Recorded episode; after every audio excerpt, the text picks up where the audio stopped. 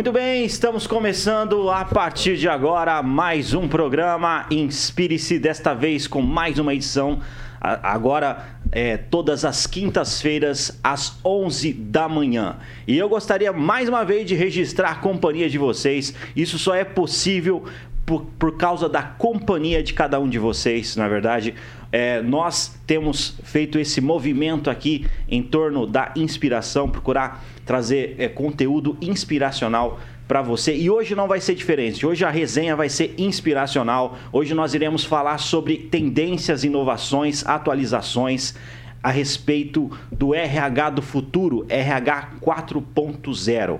Então, se você tem curiosidade em relação a esse assunto e também se você precisa é, se atualizar, esse é o momento. Nós trouxemos aqui um convidado especial, tem um know-how, uma expertise gigantesca nesse assunto. Ele é mentor e também CEO da Trianon Consultoria, é o José Rodolfo Grow. Ele vai falar para a gente a respeito desse assunto. Ele é professor também, é, leciona em algumas é, universidades e vai estar tá falando para a gente a respeito desse assunto. Antes da gente é, passar a bola para o convidado aqui de, de hoje do programa Inspire-se, eu gostaria de falar para você a respeito da agência em alta. Se você precisa melhorar ali a sua, o seu posicionamento na internet, entre em contato com a agência em alta, www.emaltamarketing.com.br www.ecoagro.com.br. Muito bem, então é, vamos direto aqui para o assunto. Hoje o assunto está muito interessante, muito inspiracional a respeito do RH do futuro. Esse é um tema que está em vigor no é? RH 4.0. A gente vai saber a respeito desse assunto, que é um assunto muito interessante. Antes de mais nada, eu gostaria de cumprimentar José Rodolfo Grou. Seja bem-vindo aqui à Jovem Pan, ao programa Inspire-se, Rodolfo. Altair, muito obrigado. Bom dia a você e a todos os nossos ouvintes. É uma satisfação estar vindo aqui podendo falar de algo que eu sou apaixonado, é algo que eu vivo há 22 anos, que é falar sobre gestão de pessoas e recursos humanos na atualidade. Então a gratidão é, é imensa estar aqui hoje. Maravilha. E, é, Grow, é, chamar de Grow porque já mais próximo. Grow, é, em relação à questão é, RH 4.0, RH do futuro, o que, que isso significa? Bom, a gente precisa entender primeiro de onde surgiu, saiu esse conceito 4.0. Né? Uhum. Esse conceito ele surgiu na Alemanha, né, com o Klaus Schwab, no Fórum de Hannover, aonde foi dado start para que as organizações elas pudessem se é, automatizar mais, trazer mais tecnologias disruptivas e inovadoras para melhorar os processos de produção, melhorar o ambiente de trabalho, o resultado, é, performance da estratégia de negócio, consequentemente das pessoas. É, ao surgir esse conceito, é, junto traz isso para o RH, né? porque o RH ele é um agente de mudança e transformação dentro dessa cultura e estratégia empresarial. Então o RH ele entra junto com o conceito da indústria 4.0, sendo o RH 4.0. Ou seja, então o que é o RH 4.0? É o desdobramento desse conceito de indústria 4.0 que a gente teve lá em Hannover, na Alemanha, né, com, ah. com é, esse fórum mundial que acontece, onde é debatido tendências, evolução, questões relacionadas à potencialização das indústrias no mundo como um todo. Tanto que o Klaus Schwab tem um livro excelente para quem gostar de ler, que eu vou indicar bastante livro, chamado Indústria 4.0, onde ele trabalha com toda essa é, conceituação do que é uma indústria 4.0 e a interferência desse conceito e dessa nova modalidade de enxergar os negócios dentro da indústria, dentro da prestação de serviço e comércio em geral. Legal. É, existem vários desafios hoje, né, em relação a esse tema, a esse assunto. O RH ele tem se tornado ali é, mais tecnológico, né? E assim, quais, na, é, quais são os desafios, Grow, em relação a esse assunto? O RH é uma área dentro da empresa é, com grande responsabilidade de influenciar e de impactar. É uma área que sempre teve muitos desafios. Mas olhando o atual momento que nós estamos de evolução tecnológica, de cascatear né, esse conceito da indústria 4.0, um dos principais desafios do RH é ele influenciar o board, ou seja, o corpo diretivo, o CEO da empresa, em trazer não só o conceito, mas a vivência, a ação de uma empresa 4.0 para a prática.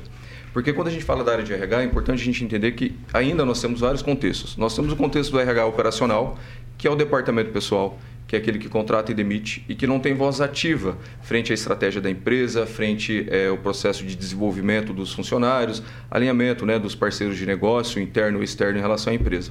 A gente tem o RH estratégico, que é um RH que já trabalha não só nas questões operacionais, mas nas questões de capacitar, desenvolver, reter talentos, trazer valor para a organização, entender mudanças no mercado e como essas mudanças impactam o cenário da organização. Então, esse RH estratégico ele tem já esse olhar diferenciado e junto né, com a, a, a diretoria da empresa trocam ideias e ações para que o conhecimento das pessoas elas possam acompanhar os desafios da empresa a nível de mercado.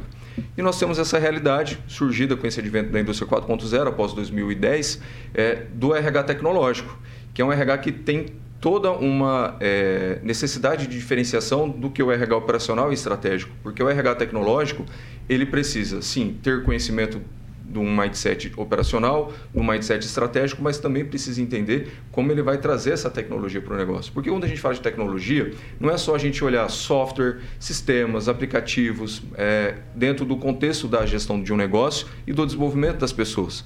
Quando a gente fala da questão tecnologia, primeiro de tudo é trabalhar a implantação de um mindset, de uma linha de pensamento que seja inovadora, que seja disruptiva, que seja exponencial que seja aberta para mudança e que, acima de tudo, seja focada em resultado. Né? Porque como a gente vai falar de um RH tecnológico, onde as pessoas elas vão ter que mudar o seu comportamento e abrir mão daquilo que até então elas faziam, tendo certeza que era o certo, para algo novo e que elas não conhecem. Então, o RH tecnológico, além de conhecer das ferramentas, conhecer né, do que está tendo, a gente está falando muito do metaverso dentro do ambiente de RH, ele precisa conhecer, acima de tudo, de pessoas né? Precisa conhecer sobre o ser humano para fazer esse processo de motivação, de desenvolvimento e de engajamento, que, Altair, na prática, não é fácil. Não é né? fácil, né? É um desafio imenso. Olha, cara, muito interessante mesmo. Você, você pontuou aí, então, que existem três categorias, né? Existem três áreas ali. É, cara, eu acompanho o seu trabalho já faz tempo ali, a gente tem visto que você é, é referência nesse assunto e, e, e entra nas empresas, né, é, aplicando consultoria em relação a esse assunto, você percebe que a maioria das empresas estão em qual estágio, Grow? Bom, depende muito do contexto da empresa. Quando a gente fala de empresa e de uma gestão exponencial, a gente precisa entender se a empresa é uma empresa linear ou exponencial. O que é empresa linear? Empresa linear é aquela empresa que ela é mais comedida nas suas estratégias, nas suas ações, no seu posicionamento no mercado. Normalmente, uma, que é, uma empresa que é linear, que é aquela que cresce né, numa linha é, mais assim horizontal, é uma empresa que ela está entre, entre um RH operacional e migrando para um estratégico. Então, são empresas mais tradicionais que a gente chama, né? são empresas que elas têm um crescimento menor. É, quando a gente já está em ambientes onde as empresas são exponenciais, que são empresas que têm um crescimento vertiginoso, né? Já o modelo de RH é um RH mais tecnológico. Por quê? São estruturas onde exige mais mudança, mais adaptação ao cenário econômico que a empresa faz parte, a trazer e reter talentos para a empresa, a promover programas de engajamento, a fazer todo esse movimento de acompanhar esse mercado. Principalmente quando a gente fala desse mercado de dois anos para cá, né? depois do, da questão da pandemia, é, as empresas exponenciais elas se tornaram palcos né, de grandes transformações culturais e tecnológicas. Por que culturais? Porque teve que mudar toda a sua estratégia, teve que fazer adequações, ir para home office, trabalhar talvez em novos modelos de negócio que antes não pensava em atuar. Então, o RH que está num ambiente desse tem que ter um time de resposta muito mais rápido. Então, o desafio se torna maior. Respondendo a sua pergunta, hoje é, depende muito da região. Né? Quando a gente olha Maringá, é uma realidade. Quando eu olho Paraná, outra. Quando eu olho empresas que a gente atende em São Paulo, é uma outra realidade. Então, é, o fator cultural ela interfere muito também dentro da realidade de qual a prática de RH que as empresas estão adotando. É, eu atendo, né, junto com a minha equipe, né, a Trianon, a gente atende muitas empresas que estão já no processo de exponencialização e outras que estão na transição, né, do modelo de negócio linear para exponencial e também no modelo de gestão de pessoas, saindo desse operacional, indo para o estratégico, mas já olhando o tecnológico. Interessante, cara, muito interessante. É, no caso das empresas hoje que você acompanha no Brasil, tem mais empresa linear do que exponencial? Sim, ainda nós temos uma realidade no Brasil, né, de, eh, eu não vou lembrar agora o dado específico, mas nós temos é, algumas instituições no Brasil, como a própria Starts, é, que acompanha a evolução de empresas exponenciais, que está muito ligado com é, a Universidade de, da NASA, a Singular University, é onde a gente tem mais empresas ainda linear do que exponencial no Brasil. Interessante. Eu acredito que dentro desse universo, uma pergunta pertinente é como que a, a, pode reter não é, e motivar talentos na empresa. Como que, que pode fazer isso, Grow? Altair, é, eu tenho um posicionamento né, bem talvez diferente do que muitos responderiam com essa pergunta, porque eu entendo que a motivação ela é do indivíduo. Uhum. Né? Se a gente considerar né, os, os, o próprio princípio de motivação é que a gente é, tem dentro da área da, da, da psicologia, a motivação é interna, né? ninguém motiva ninguém. Então eu acredito, primeiro de tudo, que é o indivíduo que tem que trazer essa motivação para si, para sua carreira, né, para sua profissão a empresa ela pode criar um ambiente oportuno, e é isso que a gente fala quando a gente trabalha com as práticas né, de, das melhores empresas para se trabalhar, de ambiente, de ambiente que cuida, de saudável. A gente pode criar esse ambiente para que as pessoas elas se motivem. Mas tem pessoas que não se motivam. Então, é, não é uma responsabilidade apenas da empresa do RH da empresa em relação à questão da motivação. Então a gente precisa sempre ter esse olhar muito muito é, acho que é assertivo em relação à questão da motivação. Nós precisamos criar um ambiente que as pessoas se motivem, com práticas integradoras, práticas que tragam a pessoa a olhar a cultura, estratégia, conhecer a história da organização, é, ter um ambiente saudável, camarada, para inspirar, para acolher. Só que, se o profissional não tem esse perfil, não tem isso com ele, esquece. Né? Toda ação que a empresa vai fazer, ela se torna uma ação morta. Então, a gente tem que olhar primeiro essa questão. Quando a empresa tem esse ambiente, quando a empresa tem essa cultura orientada para criar os atributos para que o indivíduo se sinta engajado, ela precisa ter uma, uma linguagem muito clara e direta com as pessoas, no sentido de por que estamos aqui, qual o nosso propósito, por isso que dentro de empresas exponenciais a gente fala muito do propósito transformador massivo, ou seja, hum, é, o, o, propósito é algo muito maior do que a visão da empresa. O propósito é porque a gente vive. Né? Eu vivo para impactar a vida das pessoas e das empresas. Eu entendo que eu vim para esse mundo para fazer isso. Uhum. Você para comunicar. Como eu te conheço, eu sei que a tua paixão é pela comunicação. Ah. Então a gente precisa entender, dentro do contexto de negócio, qual que é o propósito transformador massivo. Por quê? A partir do momento que a gente vai para essa linha, a gente consegue fazer o cascateamento da ideologia, que é aquilo que a gente chama que é a missão, a visão e os valores da empresa.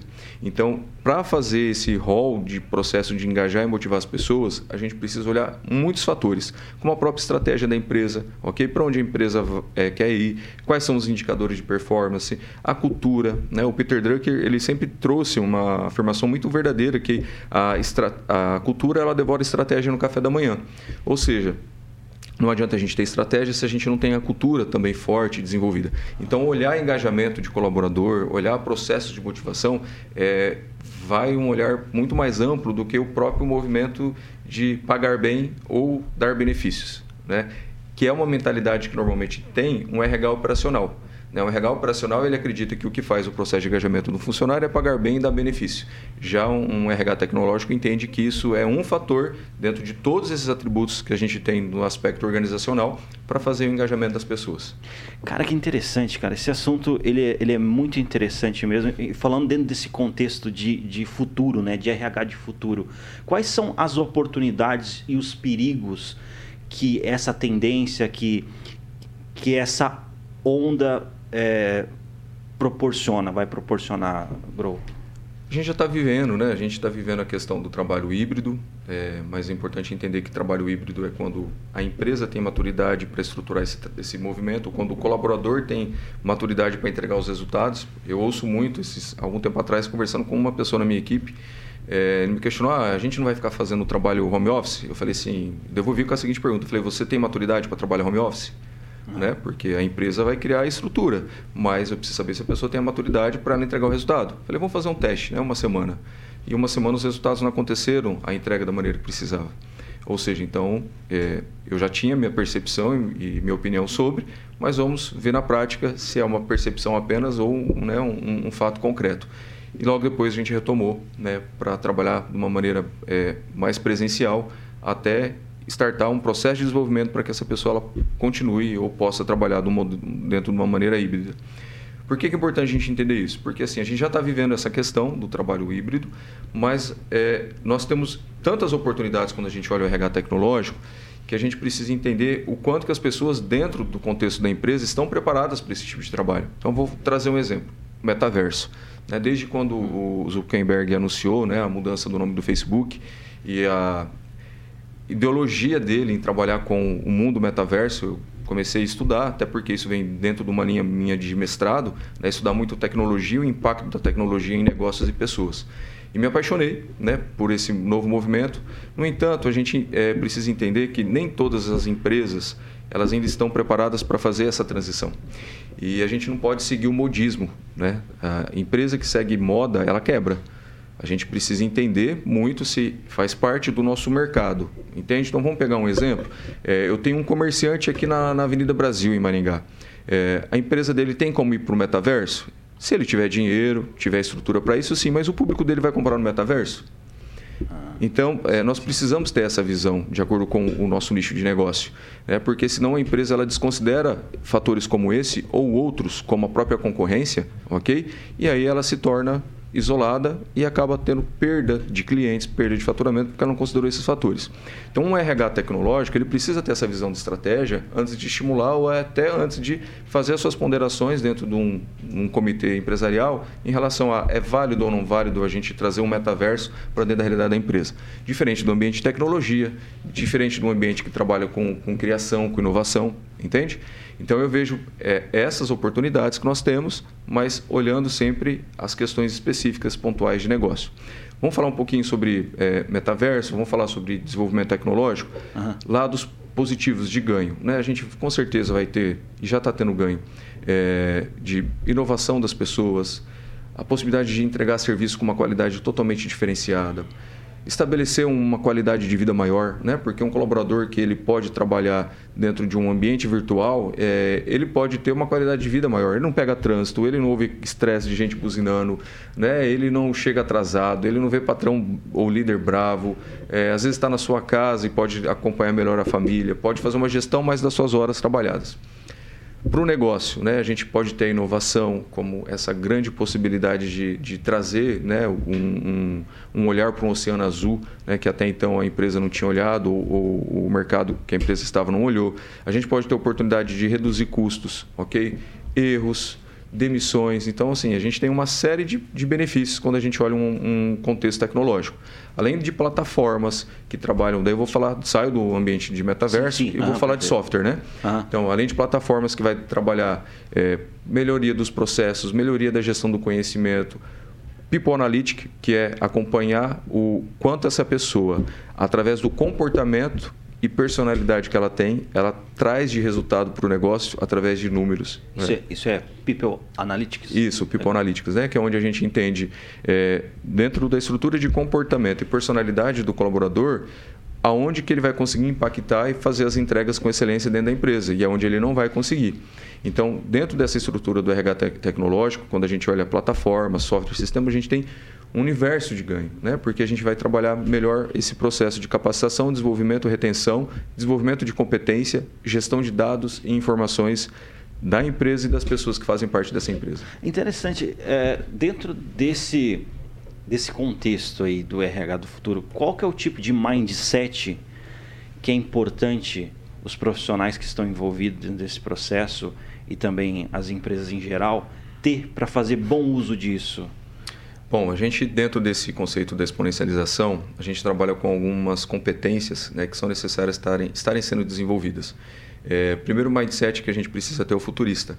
Né? Ah. E o mindset futurista é entender aquilo para onde o mundo está olhando. Né? É, quando eu tive a oportunidade de ir para Harvard, para a Universidade de Nova York fazer alguns cursos, ah. eu fui lá justamente entender para onde o mundo estava olhando.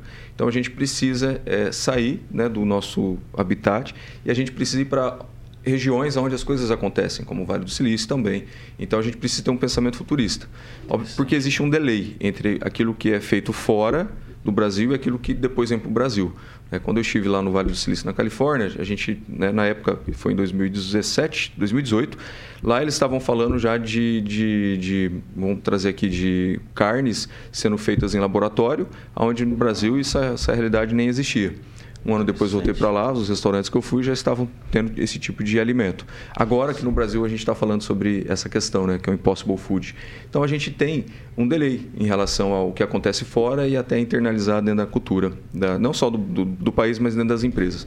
Então, esse pensamento futurista é fazer esse movimento de estudar, de pesquisar, é entender aonde a gente pode trazer ganho para a empresa. É, vamos falar aqui as, as plataformas de marketplace. Né? Quem já estava antenado a isso já está na frente a nível de, de posicionamento de mercado. Quem está começando agora está né, começando numa curva né, do, na beira do, de, do abismo. Tem um livro do Geoffrey Buff que fala sobre isso, A Beira do Abismo. É legal a gente estudar. Que falam sobre é, disrupturas tecnológicas. A gente tem que pegar a ponta desse movimento, porque se esse movimento já aconteceu e eu vou, na hora que está entrando já em processo de declínio, eu vou ter um período curto de ganho de resultado e depois eu vou ter prejuízo, né? vou ter custo. Então, um pensamento futurista. O segundo, Interessante, né? É aquela coisa de quem chega primeiro bebe água limpa. Isso aí, é isso mesmo. O segundo, aí a gente tem que ter o um pensamento tecnológico. E é difícil, e eu me coloco nesse, nesse contexto também, tá? É, ter pensamento tecnológico quando a gente está envolvido num ambiente ou em ambientes que exigem de nós pensamento linear. Então nós temos que ter uma fé muito grande naquilo que a gente estuda, conhece e pratica para que a gente possa fazer essa disruptura e ter esse pensamento tecnológico de inovar, de criar, de rever processos, né? de fazer as coisas diferentes. É porque eu fiz assim a vida inteira que eu preciso continuar fazendo. Então tem muitos colaboradores que dentro do contexto das empresas eles não aceitam mudar os seus processos, não aceitam mudar uma cadeira de lugar. Né? Então o, isso é um desafio que o RH tem trabalhar esse autoconhecimento do indivíduo. Então, o pensamento tecnológico, de novo, ele não é só relacionado a ver e trazer tecnologias para a empresa, mas é ele ter criatividade, ele entender como ele pode fazer diferente aquilo que ele faz, entregando resultado para a organização. Porque uma questão que o RH ele precisa entender é que, para ele ser valorizado e respeitado dentro da empresa, ele tem que ser um RH extremamente focado em resultado, que cuide de pessoas. É, eu vivo esse é, desafio há muito tempo que às vezes o RH acha que o desafio dele é só cuidar de pessoas. E por isso, em muitas empresas, o RH se torna um centro de custo, um centro de despesa, e não um centro de investimento. investimento. Então, quando a gente tem o um olhar do RH, que ele tem que trazer resultado para a empresa através do alinhamento dessas questões é, de negócios e de pessoas, e junto disso, cuidar das pessoas, aí o RH passa a ter valorização. Muitos me perguntam sempre, tá, mas o que, que aconteceu para você deixar de ser um executivo de RH e se tornar um empresário na área de RH? Justamente pensar como dono. Eu pensei tanto como dono que eu chegou um momento na minha carreira eu falei assim, eu estou pronto para ser dono do meu próprio negócio. Né? Então nós precisamos, enquanto RH, ter esse movimento de olhar como dono mesmo. E graças a esse movimento de olhar como dono, eu e muitos profissionais que a gente tem, nos tornamos empresários e podemos levar esses avanços para as empresas. Mas o RH ele tem que estar aberto para mudar, porque não é um mundo de flores viver a área de recursos humanos é desafio, desafio e desafio a todo momento. Interessante. Eu até pego carona. Você, você colocou alguns é, erros, um dos, dos, erros que o, o, profissional de RH comete. É, mas quais, quais outros erros que o profissional de RH é, acaba cometendo, Grow? Eu acredito que na grande, grande maioria das vezes é o não focar no resultado, e cuidar muito de pessoas e não fazer o equilíbrio entre pessoas e resultados. É, não acompanhar a estratégia da empresa, não entender do negócio da empresa, é, não entender como ele pode impactar dentro da estrutura do, do organizacional. Né? Como ele pode ajudar um gerente comercial a fazer com que a equipe entregue mais resultado, como uma área de produção ela pode produzir com mais qualidade, mais eficiência, entendendo os indicadores que envolvem a área de produção. Então, eu acredito muito que é ter essa afinidade com o negócio. Né? É sair da bolha, que a gente fala muito, saia da bolha de RH, né? venha para o mundo, venha para fora e entenda muito os seus é, desafios junto com os seus pares né, dentro da organização que é o desafio de RH. Mas o RH acerta muito também, tá? Então é importante trazer, porque assim, Altair, é, só vivendo, ah, só calçando o sapato do RH para saber o quanto tem de desafio. Porque ao mesmo tempo que o RH ele tem esse desafio em trazer isso para a empresa, o RH muitas vezes ele não é ouvido pelo empresário. Porque o empresário não quer isso para a empresa dele. O empresário ele quer continuar vivendo o que ele já viveu há 10, 15, 20 anos no negócio. E aí o RH tem que entender se ele, enquanto profissional, enquanto carreira, ele está no operacional, no estratégico ou no tecnológico, para ele decidir sobre a carreira dele. Se ele vai ir para uma empresa que seja mais estratégica na parte de gestão, mais tecnológica, porque a gente não pode também esperar muito tempo para ver se a empresa vai mudar, porque tem empresas que elas não estão dispostas a mudar. E aí se o RH não tem esse conhecimento, o RH se torna apenas lá um coadjuvante do processo e não protagonista. Legal, interessante. E dentro desse contexto, existe uma pergunta que ela é uma das mais procuradas no Google, enfim, virou até meme. É, eu faço essa pergunta: quem que demite o RH? ai, ai. O pessoal tem essa dúvida, né? tem gente que pesquisa isso aí três horas da manhã. Ué, mas o RH que demite os outros, mas quem que demite o RH? Olha, boa parte é o próprio RH que se demite. Ah, em dois movimentos ou o RH se demite no sentido de chegar a um movimento, um momento da jornada dele dentro da empresa ou dela, enfim, e chega à conclusão que aquilo que ele acredita e que ele procura não faz mais parte, não tem mais aderência à estratégia e cultura, então o RH se demite, ok? E tem também o movimento do RH se demitindo, aonde ele perde é, a paixão pelo negócio, a paixão pela cultura, e ele passa a perder essa motivação, esse encantamento, e ele se torna mais um. E aí antes de um CEO, de um presidente, de um diretor demitir o RH, ele mesmo se demitiu antes. Entendi. Né? Então, eu acredito que é o RH que se demite, mas dentro desses dois movimentos. Aí, respondido uma das perguntas que o pessoal tem mais curiosidade aí no Google, virou meme, estourou isso daí. Mas voltando aqui ao RH tecnológico, quais tipos de soluções, viu, Gro, é, em dados o RH precisa ficar atento para estar tá alinhado com essa tendência com o RH 4.0? Bom, primeiro de tudo, o RH ele precisa olhar a estratégia. É, eu sempre vou falar de estratégia. Né? O RH ele precisa ser um, um grande estrategista, ele precisa entender de estratégia, ele precisa estudar sobre estratégia de negócio, ele precisa estudar sobre estratégia da sua empresa, para que ele possa converter essas estratégias em dados dentro dos sistemas, das plataformas que ele operacionaliza ou que ele vai operacionalizar. E aí, quando a gente olha a operação dessas plataformas, nós precisamos considerar algumas questões que, que são muito importantes. É, primeiro, a gente precisa facilitar os processos.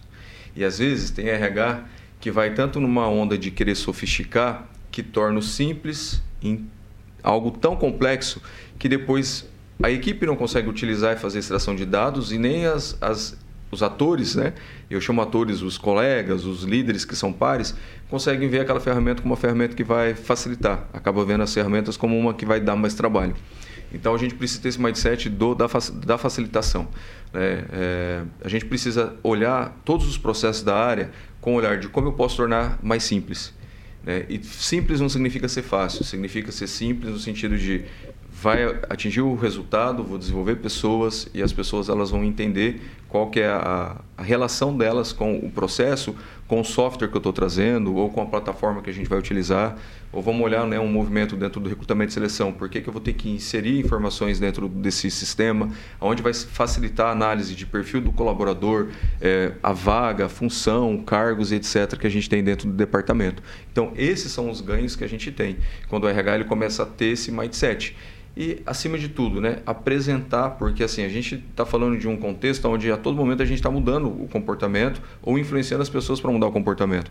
Então, mostrar em dados e números o quanto que aquilo está deixando a atividade do profissional dentro da empresa mais efetiva, ou ganhando no sentido de conhecimento, ou impactando no sentido de competitividade. Então, se o RH tem essa mentalidade, ele consegue dar valor, valorar ok, aquilo que ele está trazendo como responsabilidade. Porque é, como o nosso ambiente é muito é, bunny, né? É um mundo bunny vulca, né? Quando eu falo do contexto do RH, porque é vulnerável, ambíguo, complexo, incerto, e também é um mundo que é, é inseguro, é, é, um mundo onde a gente não tem certezas nenhuma e é onde a gente está sofrendo mudança a todo momento. O RH também precisa fazer valer a pena o orçamento que, que ele pegou da empresa. E aí a diretoria, a presidência está cobrando o RH sobre isso, ou o dono dessa empresa, independentemente do tamanho. Então é se tornar um estrategista, um vendedor, fazendo com que, é, quando a gente olha as frentes do negócio, elas possam ter melhor performance. Mas na prática exige muito alinhamento de processo, capacitação e treinamento das pessoas e comunicação. Legal, cara, que interessante, cara. É você vê aí, você que acompanha o programa Espírito, você vê que aqui a gente prioriza informação, conteúdo, e eu tenho certeza que esse conteúdo, de alguma forma, é, que é entregue é, pelo Grow é, de forma paga, né? as consultorias que ele aplica, as pessoas pagam para ele estar tá dando essa informação e eu agradeço aí por estar disponibilizando esse conteúdo aí de forma gratuita aí o pessoal da Jovem Pan aqui do programa Inspire-se. Isso, estamos junto. e, e, assim, de cases assim, viu, viu Gro? É, a gente, você colocou ali RH 4.0, RH do futuro, não é, é, fez ali uma, uma resenha a respeito né, do RH é, é, operacional, o RH estratégico e o RH tecnológico. Me corrija se eu estiver errado mais ou menos nessa linha. É, cases de empresas, né, tanto no Brasil como no exterior, que aplica isso com maestria. Você poderia colocar para a gente? A gente não precisa nem ir longe, né? Hum? Vamos falar de Maringá, vamos Maringá. falar da nossa cidade, vamos valorizar a nossa terra. Tem muitas empresas aqui em Maringá que eu admiro muito é, e que estão nesse movimento de exponencialização de crescimento, né? Então, tem a própria DB1, né, que é uma empresa ah. que é ah. referência na área de gestão de pessoas. é uma empresa que investe e que tem esse pensamento totalmente disruptivo.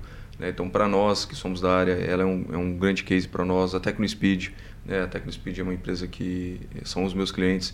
Admiro né, muito a, a, a trajetória, a maneira, a maneira de gerir o negócio né, do Eric e dos sócios deles é, dele. Então, assim, é, a Crefaz, é uma empresa que eu atendo, que é uma empresa que está em crescimento e está em processo constante de mudança e movimento né, dos seus colaboradores e do, do seu, do seu negócio. É uma empresa que tem mais de 20 filiais no Brasil inteiro, na verdade 100 filiais. A 70 empresa, a unidade foi inaugurada agora no início de janeiro. Tem mais de 100 filiais no Brasil, mais de 1.100 funcionários e é uma empresa maringaense. Né? Legal, então, assim, cara. olha quantas empresas fenomenais a gente tem. Não, é... E, é, e é interessante você falando isso, porque você, você foi ao Vale do Silício, né? E aqui Maringá, ele é considerado o Vale do Silício do Paraná. Tem um berço tecnológico muito grande, né? Aí você citou duas empresas ali tecnológicas, né? A DB1 e também a, TecnoSpeed. E, e, eles estão é, se tornando cases nesse sucesso de, é, nessa área de RH já são sucesso na área de RH e além da área de tecnologia a gente tem né, é, várias empresas como a Crefaz que eu estou trazendo como exemplo que uhum. são empresas totalmente disruptivas ah. né, e que geram um impacto social e econômico não só em Maringá mas no país imenso e às vezes as pessoas não têm o conhecimento então a gente tem fora essas outras empresas na cidade né, que são empresas referência para nós são empresas de crescimento são empresas que estão nesse movimento e é importante entender que nem todas são empresas grandes, tá? Muitas são startups, muitas são empresas que estão nascendo, né, que estão no seu movimento de um, dois, três anos de vida, mas já estão impactando é, o sistema econômico nosso de uma maneira surpreendente. Né? Então, é importante a gente se atentar a isso. Se eu ficar falando, vou Sim. passar né, o dia inteiro falando das, das, empresas que nós temos. Mas nós temos empresas em Maringá e empresas também fora que estão nesse movimento da exponencialização e estão abertos né, para esse processo de crescimento que esse mercado exige. Né? E falar de tecnologia nas empresas justamente é falar do quê? De constante adaptação, cenário de mudança e de disruptura é disruptura. Num, numa cultura de uma empresa tecnológica, Altair, a gente não tem certeza de nada. Né? A gente tem que ter uma habilidade para aprender, desaprender e reaprender constantemente. Olha só, interessante, cara. Eu acredito que esse é um assunto que gera muita curiosidade, né? E, e é fruto aí de, de pós-graduação, mestrado, doutorado. É, livros que você poderia recomendar, Grow, desse assunto aí, RH do futuro, RH 4.0, disrupção, é, é, tendências, inovações nessa área? Então vamos lá. O primeiro livro que eu vou indicar é um livro que ele não é atual. Ele foi escrito em 1986, por aí, 1990, ou, ou nessa década de 80 para 90, que é a Estratégia do Oceano Azul, que é um livro é, extremamente importante para qualquer profissional, para nós entendermos a, a questão de mercados. Não é? Estratégia do Oceano Azul ele fala dos mercados do Oceano Vermelho e do Oceano Azul. Né? Então, o Oceano Azul é onde a gente tem as oportunidades, onde a gente tem que desbravar, onde a gente tem que inovar. E olha só, né? a gente está em 2022 e na época que esse livro foi escrito já trazia essa inquietação de modelos de empresa que cresceram e depois que elas não tiveram como se adaptar ao cenário de globalização. Traz o exemplo dos circos e fala muito do Circo de Soler, né, que é um exemplo de disruptura no seu nicho de mercado. Né? Quando a gente, eu quando lembro, eu criança, circo tinha que ter animal, não era? Sim. E hoje, quando a gente olha, não só hoje, mas o conceito do Circo de Soler desde o seu surgimento, nunca teve animais. Olha só. Né? Sempre teve grande sucesso, mas por causa do que? Das atrações.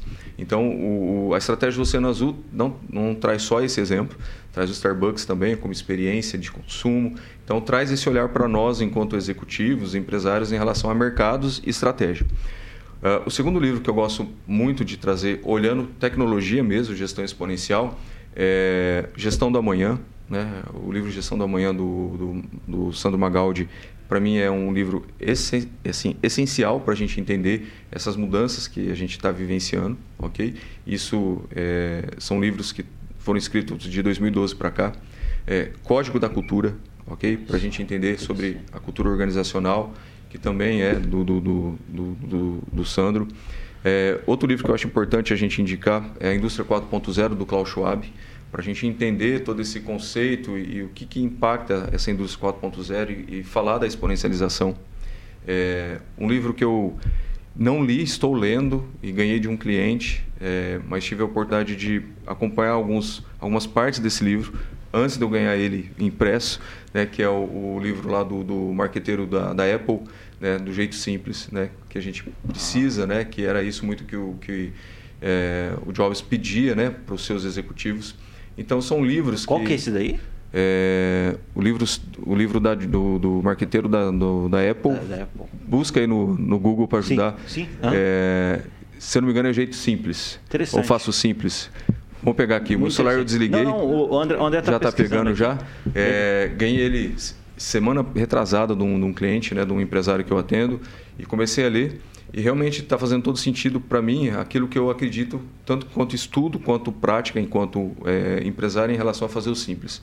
Né? O simples, simples ele agrada, funciona. ele funciona. Né? Não adianta a gente querer é, perfumar, como a gente chama dentro do contexto das empresas, Sim. sendo que não vai trazer resultado, não vai impactar, né? não vai fazer nenhum processo de, de crescimento e perpetuação do negócio. Incrivelmente simples, ah, isso mesmo. Obrigado, tá? Só, Incrivelmente simples do Ken Segal, pronto, legal, que era o marqueteiro né, da Apple. Então são, são livros que nos ajudam a entender é, e a compreender esse movimento. Né?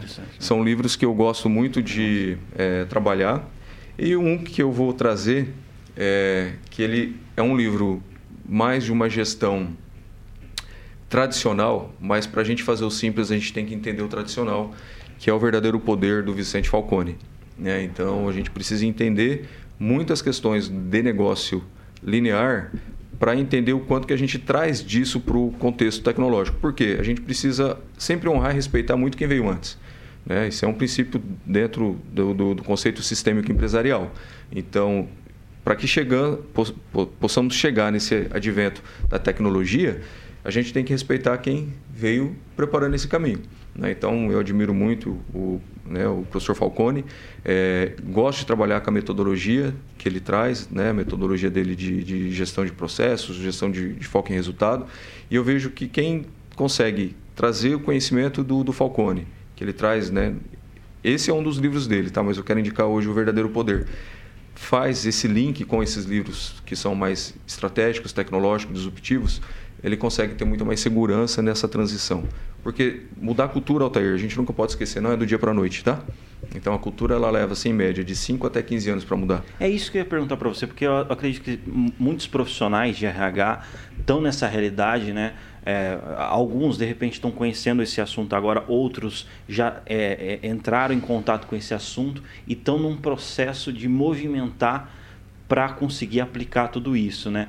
E aí às vezes alguns é, se angustia, alguns às vezes é, é, olham, bate de frente com a cultura, desanimam. Eu queria que você deixasse de repente uma mensagem ali de motivação aí para esse pessoal que está aplicando, né? E o pessoal também que vai entrar é, para essa área.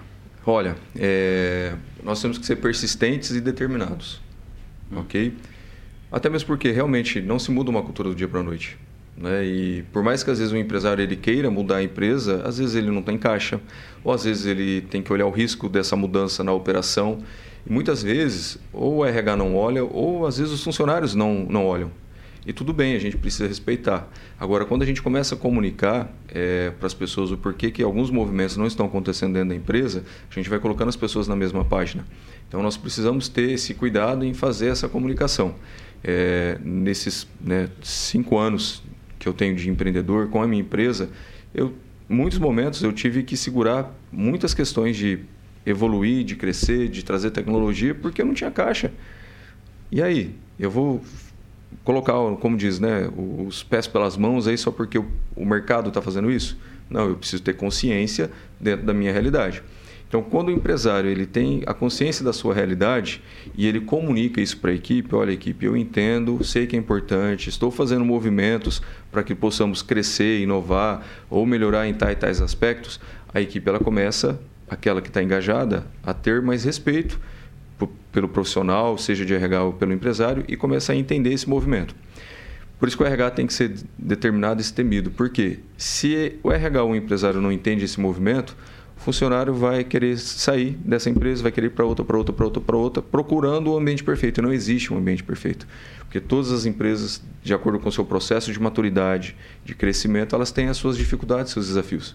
Então, se eu não tenho determinação né, e se eu não sou destemido, disruptivo, eu vou achar que qualquer empresa vai me dar aquilo que, que eu espero. E não tem isso.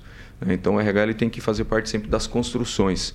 Se ele não acredita, dependendo do modelo da empresa, seja linear, exponencial ou que tenha um RH operacional estratégico ou tecnológico, ele precisa voltar para a sua carreira e fazer uma avaliação. Agora, quando ele está num ambiente que está aberto para isso, aí o engajamento acontece. Aí ele constrói, ele impacta, né? aí ele faz esse movimento tão positivo que a gente fala dentro da exponencialização, que é construir um propósito transformador massivo. É vamos pe pegar exemplos de empresas vamos, que todo, todos nós conhecemos, né? É, a questão da Uber, a questão do Airbnb, né? o próprio iFood, iFome aqui de Maringá, né? Olha, são empresas disruptivas, né? Olha o quanto impactou a sociedade, o quanto facilitou a vida das pessoas. Então, o RH, quando ele tem esse compromisso, ele ajuda o negócio também a se remodelar. E uma das características dessas empresas disruptivas, primeiramente, é o mindset, né? Tem que ter o mindset, totalmente. Então, é, aquilo que a gente sabe é, ontem, talvez hoje a gente não vai mais utilizar. Uhum. Por isso que a gente tem que estar tanto antenado ao que está acontecendo a nível de mercado nacional e mundial. Né? Vamos pegar um exemplo agora, que a gente está vivendo com essa questão né, da, da, da, guerra. Né? É, o que, que a gente tem? Olha, aumentando o combustível, né? o que, que isso vai impactar nas empresas?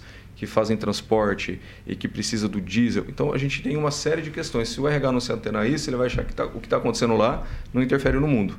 Ou o próprio empresário. Quando eu falo RH, eu quero sempre trazer o empresário. Sim. Porque às vezes o RH olha, mas o empresário não, entende? Então é olhar o que acontece no mundo. Né? Porque a gente é, tem, é, dentro do conceito de gestão de negócios, é, algumas teorias. Né? E tem um, o efeito da, da lucracia. Ou seja, aquilo que acontece lá do outro lado do mundo vai me afetar aqui. Né? Talvez uma proporção menor, mas vai me afetar. Então a gente precisa estar né, tá olhando esses modelos e entendendo a interferência nas pessoas, na equipe. Quem diria? Eu lembro que em 2019, em dezembro, estava eu vendo né, o, o, um jornal e falando sobre o coronavírus. Quem diria que três meses depois estaria no Brasil e a gente passou, né, teria, teria que passar o que a gente passou. Então a gente precisa olhar isso que está acontecendo fora, né, economicamente, mundialmente, é, e entender e já se preparar. Pô, se isso chegar na minha empresa, que impacto que eu vou ter? Legal, cara, que interessante. Muito da hora mesmo. É, e eu gostaria de agradecer, Gro, sobre o assunto aqui. Esse assunto ele é muito interessante, vale a pena a gente entrar depois em especificidades dele, né? E a gente acabar abrindo mais. É, eu gostaria de agradecer a sua disponibilidade por estar falando sobre esse assunto aqui no programa Inspire-se aqui na Jovem Pan. Muito obrigado, foi uma honra, viu, Gro? Satisfação, um grande abraço para todos vocês. Maravilha, pessoal. Espero que você tenha gostado dessa resenha aqui inspiracional. Sempre é, consulte aqui esse programa aqui que a gente é, produziu para vocês para é, rever algumas informações, ver indicações de livros, né? Enfim, e, Gro, se o pessoal quiser entrar em contato com você para é, tirar dúvida ou para continuar esse assunto, É, você poderia deixar as suas redes aí para gente? Com certeza, não só tirar dúvida, conhecer a nossa empresa, né? Sim. Estamos sediados em Maringá, mas atendemos também o Brasil inteiro. É, acompanha as nossas mídias, Trianon Consultoria Oficial e Trianon University, né, que é a nossa universidade corporativa. É, pode fazer contato no Instagram da empresa, Trianon Consultoria Oficial, que nós temos toda uma equipe lá preparada para ouvir as perguntas, para dar as respostas junto comigo, né? A gente senta, entende as dúvidas que as pessoas tiverem. Estou à disposição e as minhas mídias também, né? Para quem quiser me seguir lá é j.rodolfogrow. Estou à disposição sempre para falar dos assuntos de negócios, RH e sistêmico empresarial, que é o que eu acredito muito que faz todo esse movimento tecnológico acontecer, né? Que são as pessoas e as estratégias. Maravilha. Muito bom, obrigado aí pela companhia de todos aqui na Jovem Pan. Lembrando que nós fomos transmitidos pela Jovem Pan Panflix e também Rede TV. Eu sou Alter Godoy e este foi mais um programa Inspire-se.